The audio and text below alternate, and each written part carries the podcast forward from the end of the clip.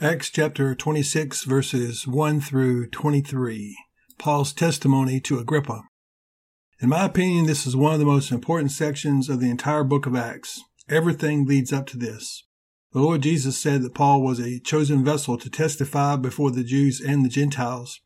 Paul shared his testimony before the Jews, and now he shared with these Gentile kings the same testimony.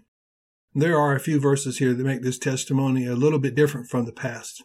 One difference was in verse 18. The Lord is speaking to Paul, telling him how his life would be used by God in preaching the gospel. And he says, to open their eyes and to turn them from darkness to light and from the power of Satan unto God, that they may receive forgiveness of sins and inheritance among them which are sanctified by faith that is in me. Man, that verse is packed with life changing truth. Let's unpack this and see what we can find in this verse.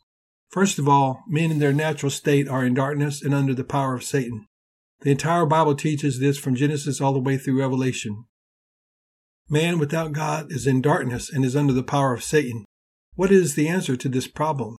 How can man be delivered from darkness and from the power of Satan? By turning to Jesus Christ by faith. What happens as a result of turning by faith to Jesus Christ? Well, men receive the forgiveness of sins and they also receive inheritance. Also, notice here that sanctification is also by faith. Some think salvation is by faith and they are right about this, but they assume sanctification comes through self effort or trying to obey God's laws, but it is not.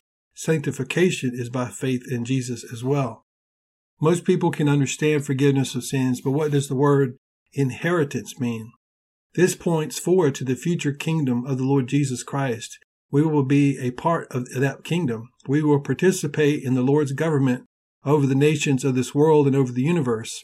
God has a plan to give those who believe in Jesus the opportunity to participate in a future that we cannot even imagine yet. What will it be like when Jesus Christ sits as king over all the nations on this earth? We are going to find out. Those who have put their faith in Jesus will have some part in that kingdom. The gospel gives light to those who are in darkness. When we hear the gospel and receive the message and believe the good news, then light comes into our soul. We begin to see the world and everything around us the way it truly is. We begin to understand people as they really are and not who they pretend to be. We no longer deceive our own heart in thinking that we are something that we are not. Remember, Paul is preaching to Gentile kings who are deep in the darkness of this world system. He almost persuades Agrippa to become a Christian. What would it mean for Agrippa to become a Christian? It would probably mean a loss of his position and power in the world system. But what would he gain? He would have the forgiveness of his sins and inheritance in God's kingdom.